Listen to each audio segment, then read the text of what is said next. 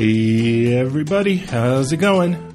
Welcome to JU Israel's Teachers Lounge, whose name I think that is, where we keep you in touch with what's going on in Israel and hopefully give you some insight behind the headlines. I'm your host, Michael Unterberg, here as always with co host Alan Goldman.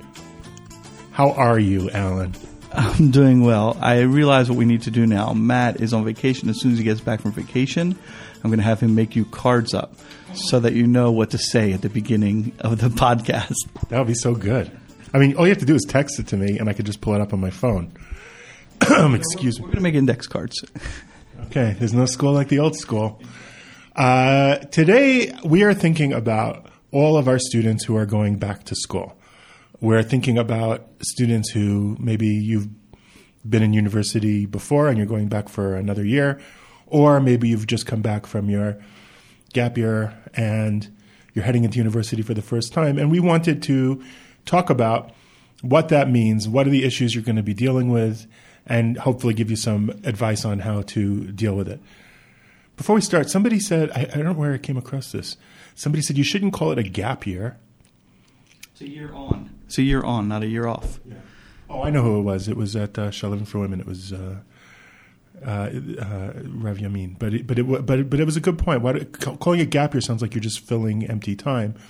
But it's a growth year or a year on or And for some, it's the most transformational year that they have. could be. You know, after high school. But let's talk about for those students who are heading to university either for the first time or not, and talk about some of the issues that are facing them. Okay, great. What is your number one, Mike? Well, I think actually the number one issue, uh, I, I think that that uh, is, is not e- even for a Jewish person who cares about Israel and wants to represent it well on campus. I think identity issues are the things that come up more frequently than Israel issues, and it, it relates to the Israel issue tangentially because there's this issue of what is your ethnic background and what right do you have to talk on different topics um, and what right do you have as a non-minority to opine on different subjects. I think that's a key issue that you, that we don't give a heads up because our course is really about understanding Israel. But I think that's a very alive issue on campuses today. Mm, that, would you say that is the I mean, it just comes up so much in what I read. You know, first of all, we we once, if you look back through our catalog, you'll see a back episode where the first time MTVA students came to talk with us about what was going on on campus, and that was the issue they dealt with the most. They dealt with it in the form of, "Are Jews white?" And as people with white privilege, do you have the right to address issues that relate to minority topics? And we discussed that issue then from the perspective of, well, Jews aren't really white. Uh, That's that's the angle that we discussed it at that time. Right, uh, uh, and uh, we certainly and we certainly talk about that in class a bit. This whole white, non-white thing, but actually now I'm thinking about it, that's not even a discussion because that's a misunderstanding completely of the whole issue. Because it's how you and we, we've talked about this often, we talk about it often in class. It, it's not whether you're white or not white or this or that. It's how you understand what is a Jew, and the sense that what most those students, if I remember, were struggling with was that people basically were looking at, well, you guys are a religion. So what?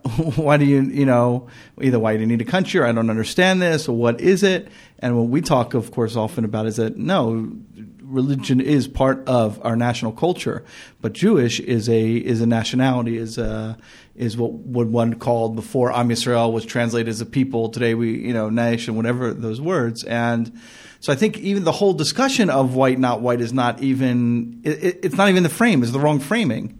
Correct. I think it's the wrong framing. I think we're an ethno national group like French people or Italian people, and I think that's hard for people to wrap their heads around. And what does that mean for running Italy or France is an interesting political question. But that's what the question of running Israel is for Jews.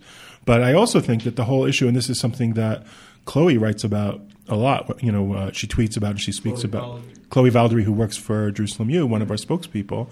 She often talks about that this whole idea of the validity of your ideas being based on your skin color or ethnicity is so is such a uh, is such a critical thinking flaw that who you are that what you say will be affected by who you are. Now, meaning, meaning just to sharpen a little bit, your identity. Yeah. Your identity gives you legitimacy, or not. But on the other hand, those outside of you are the ones who who also get to define what your identity is often, right? So there's this there's this kind of paradox going on. You're telling me I'm white, and therefore my opinion is of limited value. I don't see myself as white, while white people in North America were oppressing African Americans and murdering uh, natives, and in Europe they were setting up colonies all over the world and oppressing brown people. My grandparents were running away from Cossacks.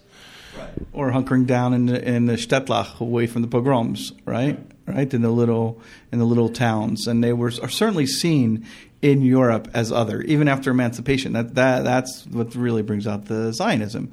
That even emancipa- after emancipation, Jews are still seen as other, not accepted in the general culture and ethno national definition. And, and, America presents, therefore, a double honey trap because it says ethno nationalism doesn't matter. You're American, which is part of the idea, arguably, of America, which we talked about previously.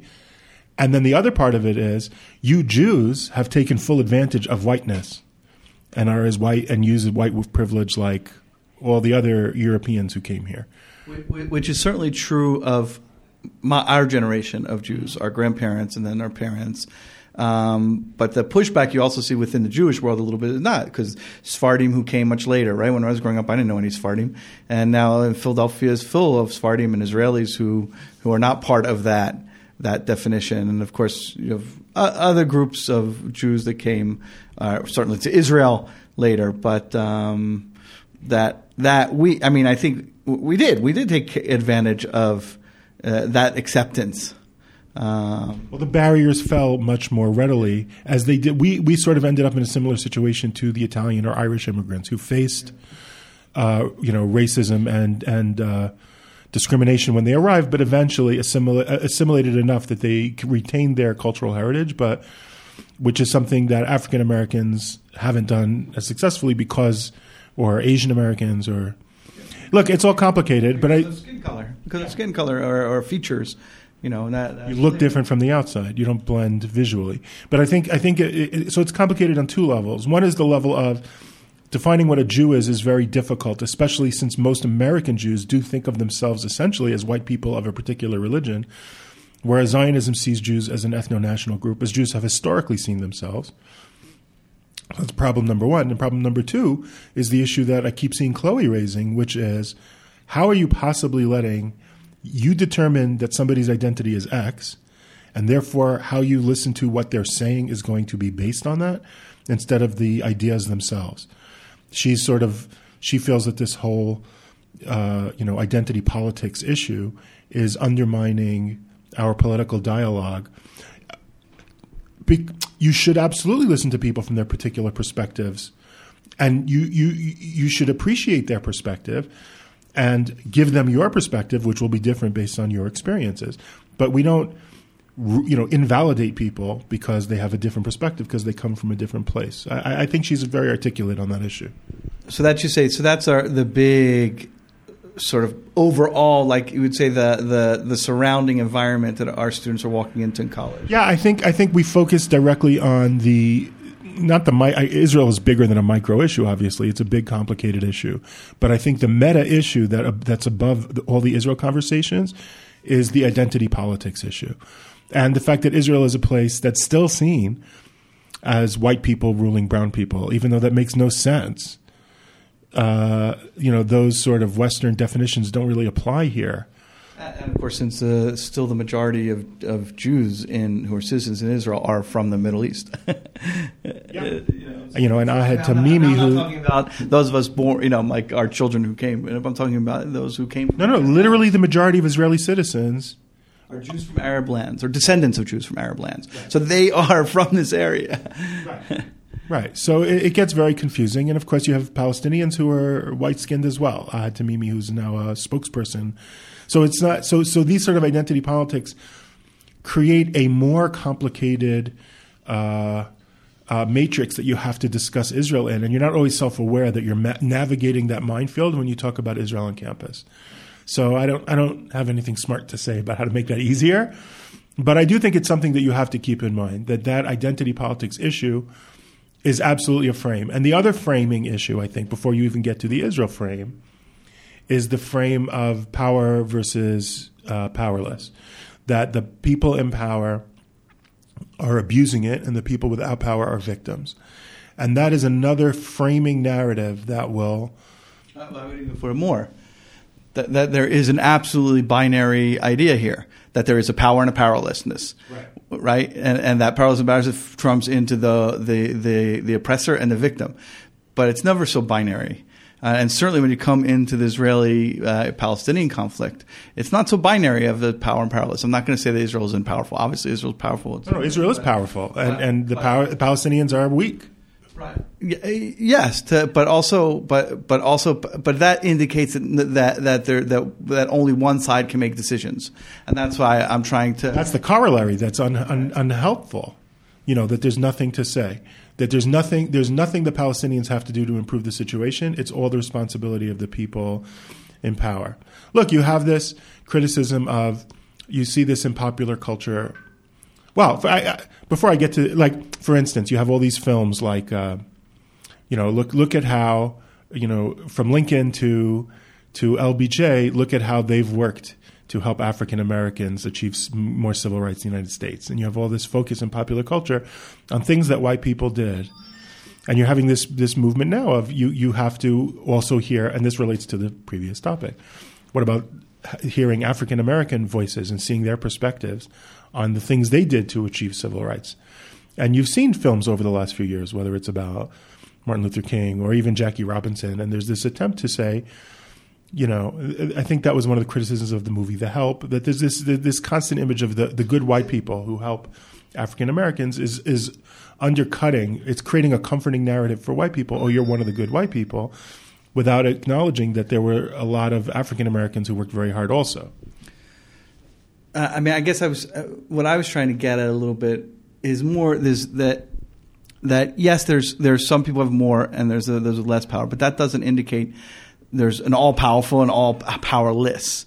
Um, that uh, that binary and that exactly like you're saying that there there are there are two peoples at work here, and both have their things to do, and uh, it's more like um, you know w- how you use the power that you have um, knowing clearly, yes, that there's the dynamic is is is different, and that Israel is a state that already gives a recognized state in the world. Already, with all of our you know comments about the UN, that gives us a certain amount of advantage and power over this. But that doesn't make it absolute, and that's sort of I think this absolutist idea of power and power absolute power, absolute no power. Well, I think the way I would the way I would frame it is I think there it, it, I do think you have the powerful and the and the weaker. But I think you both have agency. Correct. And when you when you ignore the agency of the weaker, you are doing them a disservice. And whether they're doing things like Martin Luther King and they're lifting themselves out uh, and, and, and, and, and fixing the problem with their agency, or you're dealing with things like Yasser Arafat, who, who basically sunk the possibility of. I, I would say even now. I mean, Abbas. Uh, again, I'm not. I could tell them how to do their politics, but by basically saying, okay, we're boycotting the United States because we don't like what they did with Israel and all that. Eh, that's their that's their prerogative. But that's how they're using their agency. That's right. That's their political decision. They're making political decisions, and it's the same thing with the political decisions. I think I'm going to make an analogy. You can shoot me down if you think I'm off target here. Well, I'll shoot you down anyway, even if you're right. But excellent. I'm looking forward. Makes to- Makes a better podcast. Exactly. But um, municipal elections for Jerusalem are coming in October, which is a big thing. Jerusalem is the biggest city in Israel. It's the most it's the most powerful. It is the center. It's where everybody looks. So the the you know what happens in the city of Jerusalem is very very important. Um, Palestinian residents of Jerusalem, whether they have citizenship or not, but the residents of Jerusalem have the right to vote in municipal elections. Traditionally, they have chose not to exercise that right, not to use their agency as a political protest, as not as because they don't want to see it as legitimizing, um, you know, though that using those rights will legitimize the Israel's control over over the Arab sides of Jerusalem. So they choose not to do that, but then they have much less services. Uh, you go to East Jerusalem, and there's no doubt they get much less services. They get much more resources. They it's more crowded. All, those things. Less more kids in a classroom. From every media you want to say. Now you know, part of that is exactly that is the way that politics works. If you want to use your power, if you want to use the power that you have, the agency you have, you have you, you have to vote. So choosing not to do that is making a very direct choice for their the power that they have and the agency they have. Um, and, I, and I think it's the same same way here. So it's not it's not that there's no it's not that it's powerless. It's that you know you make choices like everybody else in their life. So I, I, actually do. I was joking before, but I actually do disagree with you. I think, to me, I think that the that the boycotting of Israeli governance and and and, and rejecting even citizenship and not even using the uh, residence permanent residence status that they can for municipal elections. I think that's a form of political protest that I I think could be effective and powerful if it was combined with an overall broader political nonviolent uh, resistance. In other words, if the resistance were exclusively nonviolent and and, and, and that and, and it was sharpened and, and well run and coordinated and exploited, I think it would have huge impact. And I think if they had been doing that for the last forty years, fifty years, they would have a state. Yeah, they would have a state. So, so, in other words, I think that that in and of itself, I think that what you're describing is a failure because it's not combined with anything a, to make it an effective tool. It just ends up being self-destructive and unhelpful. But I think that's exactly the kind of tool that could be used effectively. Whether that one in particular or any, I, I don't know. I'm not a Palestinian. I don't, I don't claim to be able to give good advice for how Palestinians should, but I, but I do see that their agency fails them in achieving their goals consistently. And I do think that uh, certainly in the 21st century, in, in, in, in, if they see Israel as their oppressor, then violence will not will not work. It, it, erodes their moral high ground, and it's a tactical failure time and again. And that they need a focused, nonviolent leadership. They need they need. I, I thought. Um, I mean, again, from my so can I jump in a bit before we go? Jump away, because I think this is the uh, another issue that I think is is bubbling here that is very likely to see that. They, I, I, think you are seeing it more on campuses, and I think you will see it more and more if we're talking about you know back to school, which is the one state. So, so we had identity, agency, and now the one state solution. One democratic state for two for everybody. What you know? What what's wrong? You know that that's the way it should be. Like a little mini America here. That's something you see very much, as you see, because many Palestinians, certainly younger Palestinians, millennials, as we'll say, exactly have come to the conclusion you said. The the tactics of violence have not worked. Our our you know our grandparents it didn't work in '48. Our parents didn't work in this in the Intifadas. Give us citizenship. Give us citizenship. We want equality. We want to live in a democratic citizen state, just like everybody, uh, just like uh, just like the Israeli citizens, and and uh, and it'll be a binational state um, Which now has a new spokesman in President Abbas's son. Right, the new spokesman, who that's what he is. Uh, that's what he's pushing for. That's what he says. Exactly that. That's the narrative, and um, and under that, under that, the second line to that, or the subcategory of that is, and demographically, we're at least equal. That will make us equal demographically, and then we'll, they will really will get rid of any kind of Jewish nature of the state and and that is the context, part of the context with this nation state law that came up that we haven't really talked about um, in the past. Um, well, we did last week when we talked about. We tried to unpack Samach a little. Last week's topic was the nation state, and we did relate to this issue of ethno nationalism as which is often projected today, especially on college campuses, as an inherent negative. And the, this movement that you're describing of the binational single state solution um, which is being embraced, by the way, not only by a growing number of young Palestinians. Did we discuss it last week? Did we discuss it last week? I don't remember. Dude, you're not that much older than me. What is happening? That was. I'm a lot older. I'm a lot older. I'm 50. How old are you? 52. I'll be 53 though soon in Cheshvan. Oh, you are big. I am. I sure am. okay, so I'll buy you a cake. But that is what we talked about last week, and I recommend it. I thought it was a very good discussion, a very good episode. No, I meant about the bi- binational state. No, no, we didn't discuss binational state. Ah, that's what I meant. That we didn't uh, discuss this aspect of it, the binational. But the, bi- the binational single state says ethno nationalism is irrelevant. People of all ethnicities and religions should be able to live together in peace and harmony like they do in America, as if America, that's A, working beautifully with no uh, problem, and B, like every other nation on earth works that way, when in fact America is the exception, not the rule. So, and in America, it doesn't work great. And maybe it should work. It, I think it should work better in America because America is, at least in theory, based on that idea. I mean, not to get into America too much, but that's, I mean, that's part of this discussion of what's happening on American campuses and in America. Bichlal is this is this clash between those who do see America as an ethno national uh, country and those who don't. It is at the heart of what of of the sides of the debate going on in America right now, uh, and America is a country committed to the idea. You know, no, no other country has a giant statue greeting teeming shores of wretched refuse, saying, "Bring them here," because we're based on the idea of democracy, not on ethno nationalism. So uh, Israel, I think, is normal and is facing this, and this this move that you're describing by young Palestinians, which I, I assume is going to grow. We've talked about it before. Uh, and gain currency in universities around the world. Why can't Israel be like America? Uh, yeah, I think that that is going to start to to to percolate more, and the nation state law is seen as a, as an assault on that idea.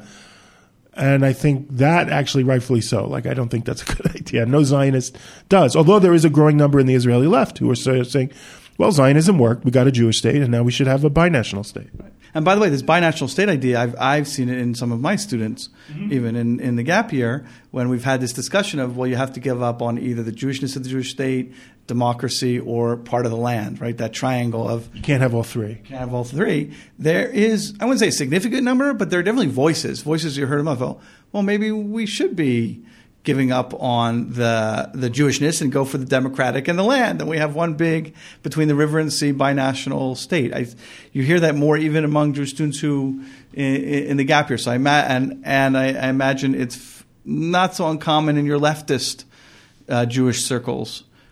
So what are we calling it? Our three issues are identity, agency, and nationality. National identity. Uh, binationalism identity, agency, and binationalism. These we think are the three big topics that you're going to be. Or, or at least interesting to look out for. Yeah. Look, day in, day out, I don't think people wrestle necessarily. I think wrestling is probably the wrong word. But when they come up, these are things to be aware of.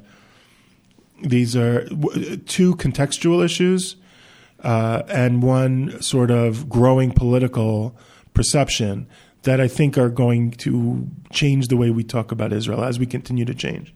Right, and this is, of course, always within the context of those of those things that hit the the you know the spotlight more, such as rockets coming over from Gaza, or uh, or you know Palestinians uh, being killed by um, you know by Tzahal, or you know. So I think those news terrorist attacks, or you know those those news stories will always will will continue and they will fit into those issues one way or the other, and, that, and that's something to look out for. I would say when looking at news stories, my three rules are this is also good for being on campus.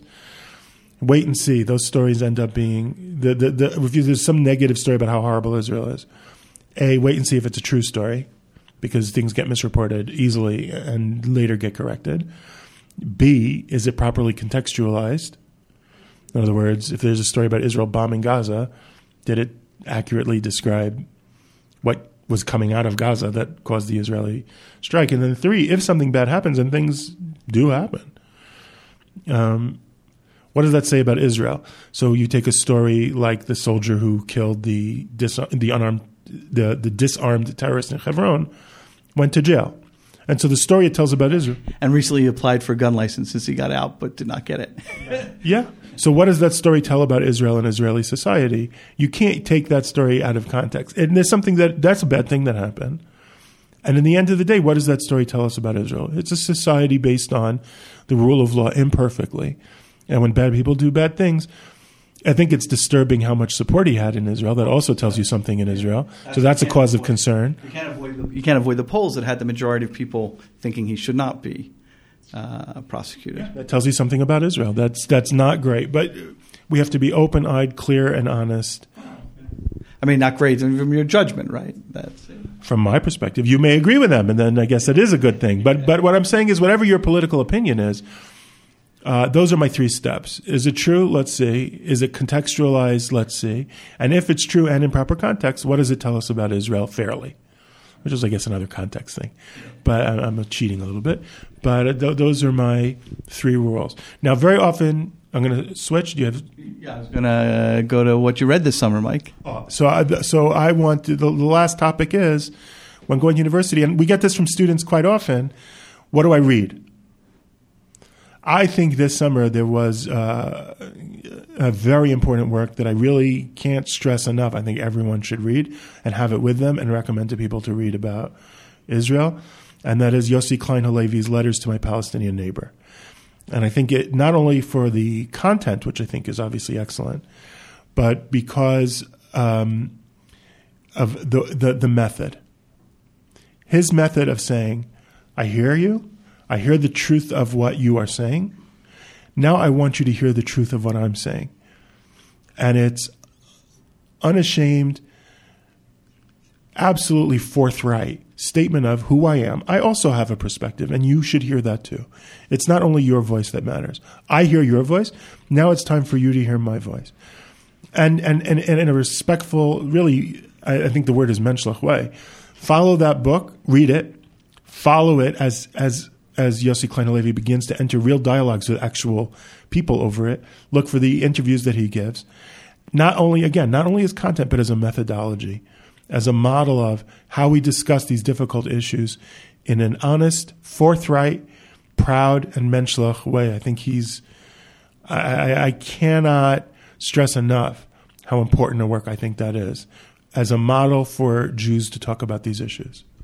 Um, uh, the interesting thing also about that book is that I, uh, he's um, been translated into Arabic online and open sourced. Yeah, it's free online for Arabs, and he's getting responses. Right. Because exactly that. Because he, what he wants is is to create a dialogue. It wasn't just it wasn't just like a, a, a neat way to sell a book. It was actually the the intent was to open dialogue. It's not a writer's conceit of here. If I write it this way, it'll be clever. Yeah. It's honestly, I want to have a real conversation. Here's how you have real. Con- I acknowledge. Right. I hear he's a writer, so that's how he wants to. Uh-huh. He he's doing the conversation. I think it's a, it's brilliant. We all have so much to learn from that book, and I cannot recommend it highly enough. Again, is it a thorough history book? We can also recommend other history books if you want to learn history more. But he deals with the essential salient issues from a Jew's perspective, who is empathetic and and open to hearing other perspectives. Awesome. So I, am actually going to go. You know that I'm. Uh, I'm going to go the outside the Israel books, and the book that I'm reading now, as you know, is the Perfect Weapon by David Sanger, which is about basically the development of cyber war in the last uh, in the 21st century. Um, it's a brilliant book. The beginning of it, I was a little bit less brought into. It was kind of like, you know, obviously it had those parts um, you know, Stuxnet, which was the U.S. and Israeli attack on Iranian nukes by cyber, has, has, its place in the book, and that was kind of the first part of the book talked about those kinds of cyber um, attacks that were that that were created by governments and others.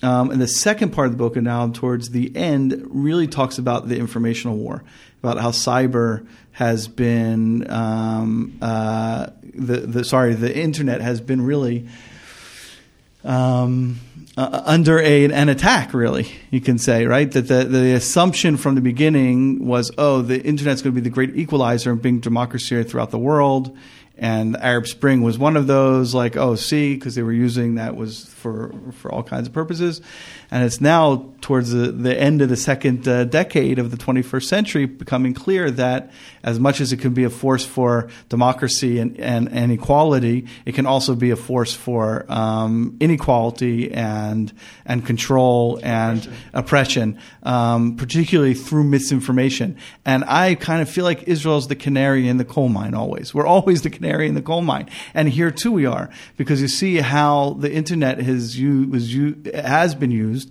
to delegitimize Israel through, you know, Um, and also Jews, also Jews, as we know, the Jews in the last uh, you know few years, especially during the election time, were attacked relentlessly online um, and trolled and all of those things, and it really brings into perspective that that perspective. Um, uh, of how it fits in the wider world, and I think that we can learn a lot back to Israel and the Palestinian um, conflict and how it's being used, cyber is being used in that conflict. Yeah, I'm a little bit tired of people talking about the internet as being the battleground of the future.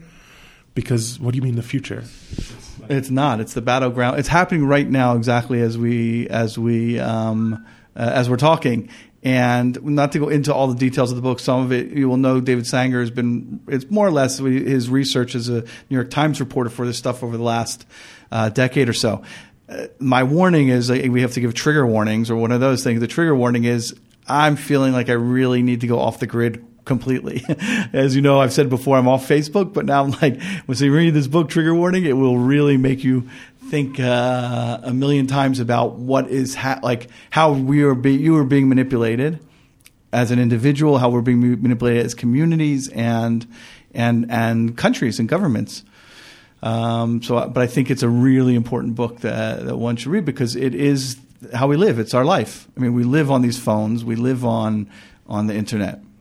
Well, well, you know, and if we decide to unplug, uh, to whatever degree we decide to unplug, is less important than have we thought about how, right? In other words, how we how we address these issues is less important than that we do address these issues in our lives because we're not self-aware of how it is no, exactly. transforming us in many wonderful ways and many problematic ways. That, that's really it. The, the knowledge of of of how it's being used by people who are intentionally using it to, to harm us, um, whether that be as uh, you know as consumers or or as members of a certain group or as a certain, certain country.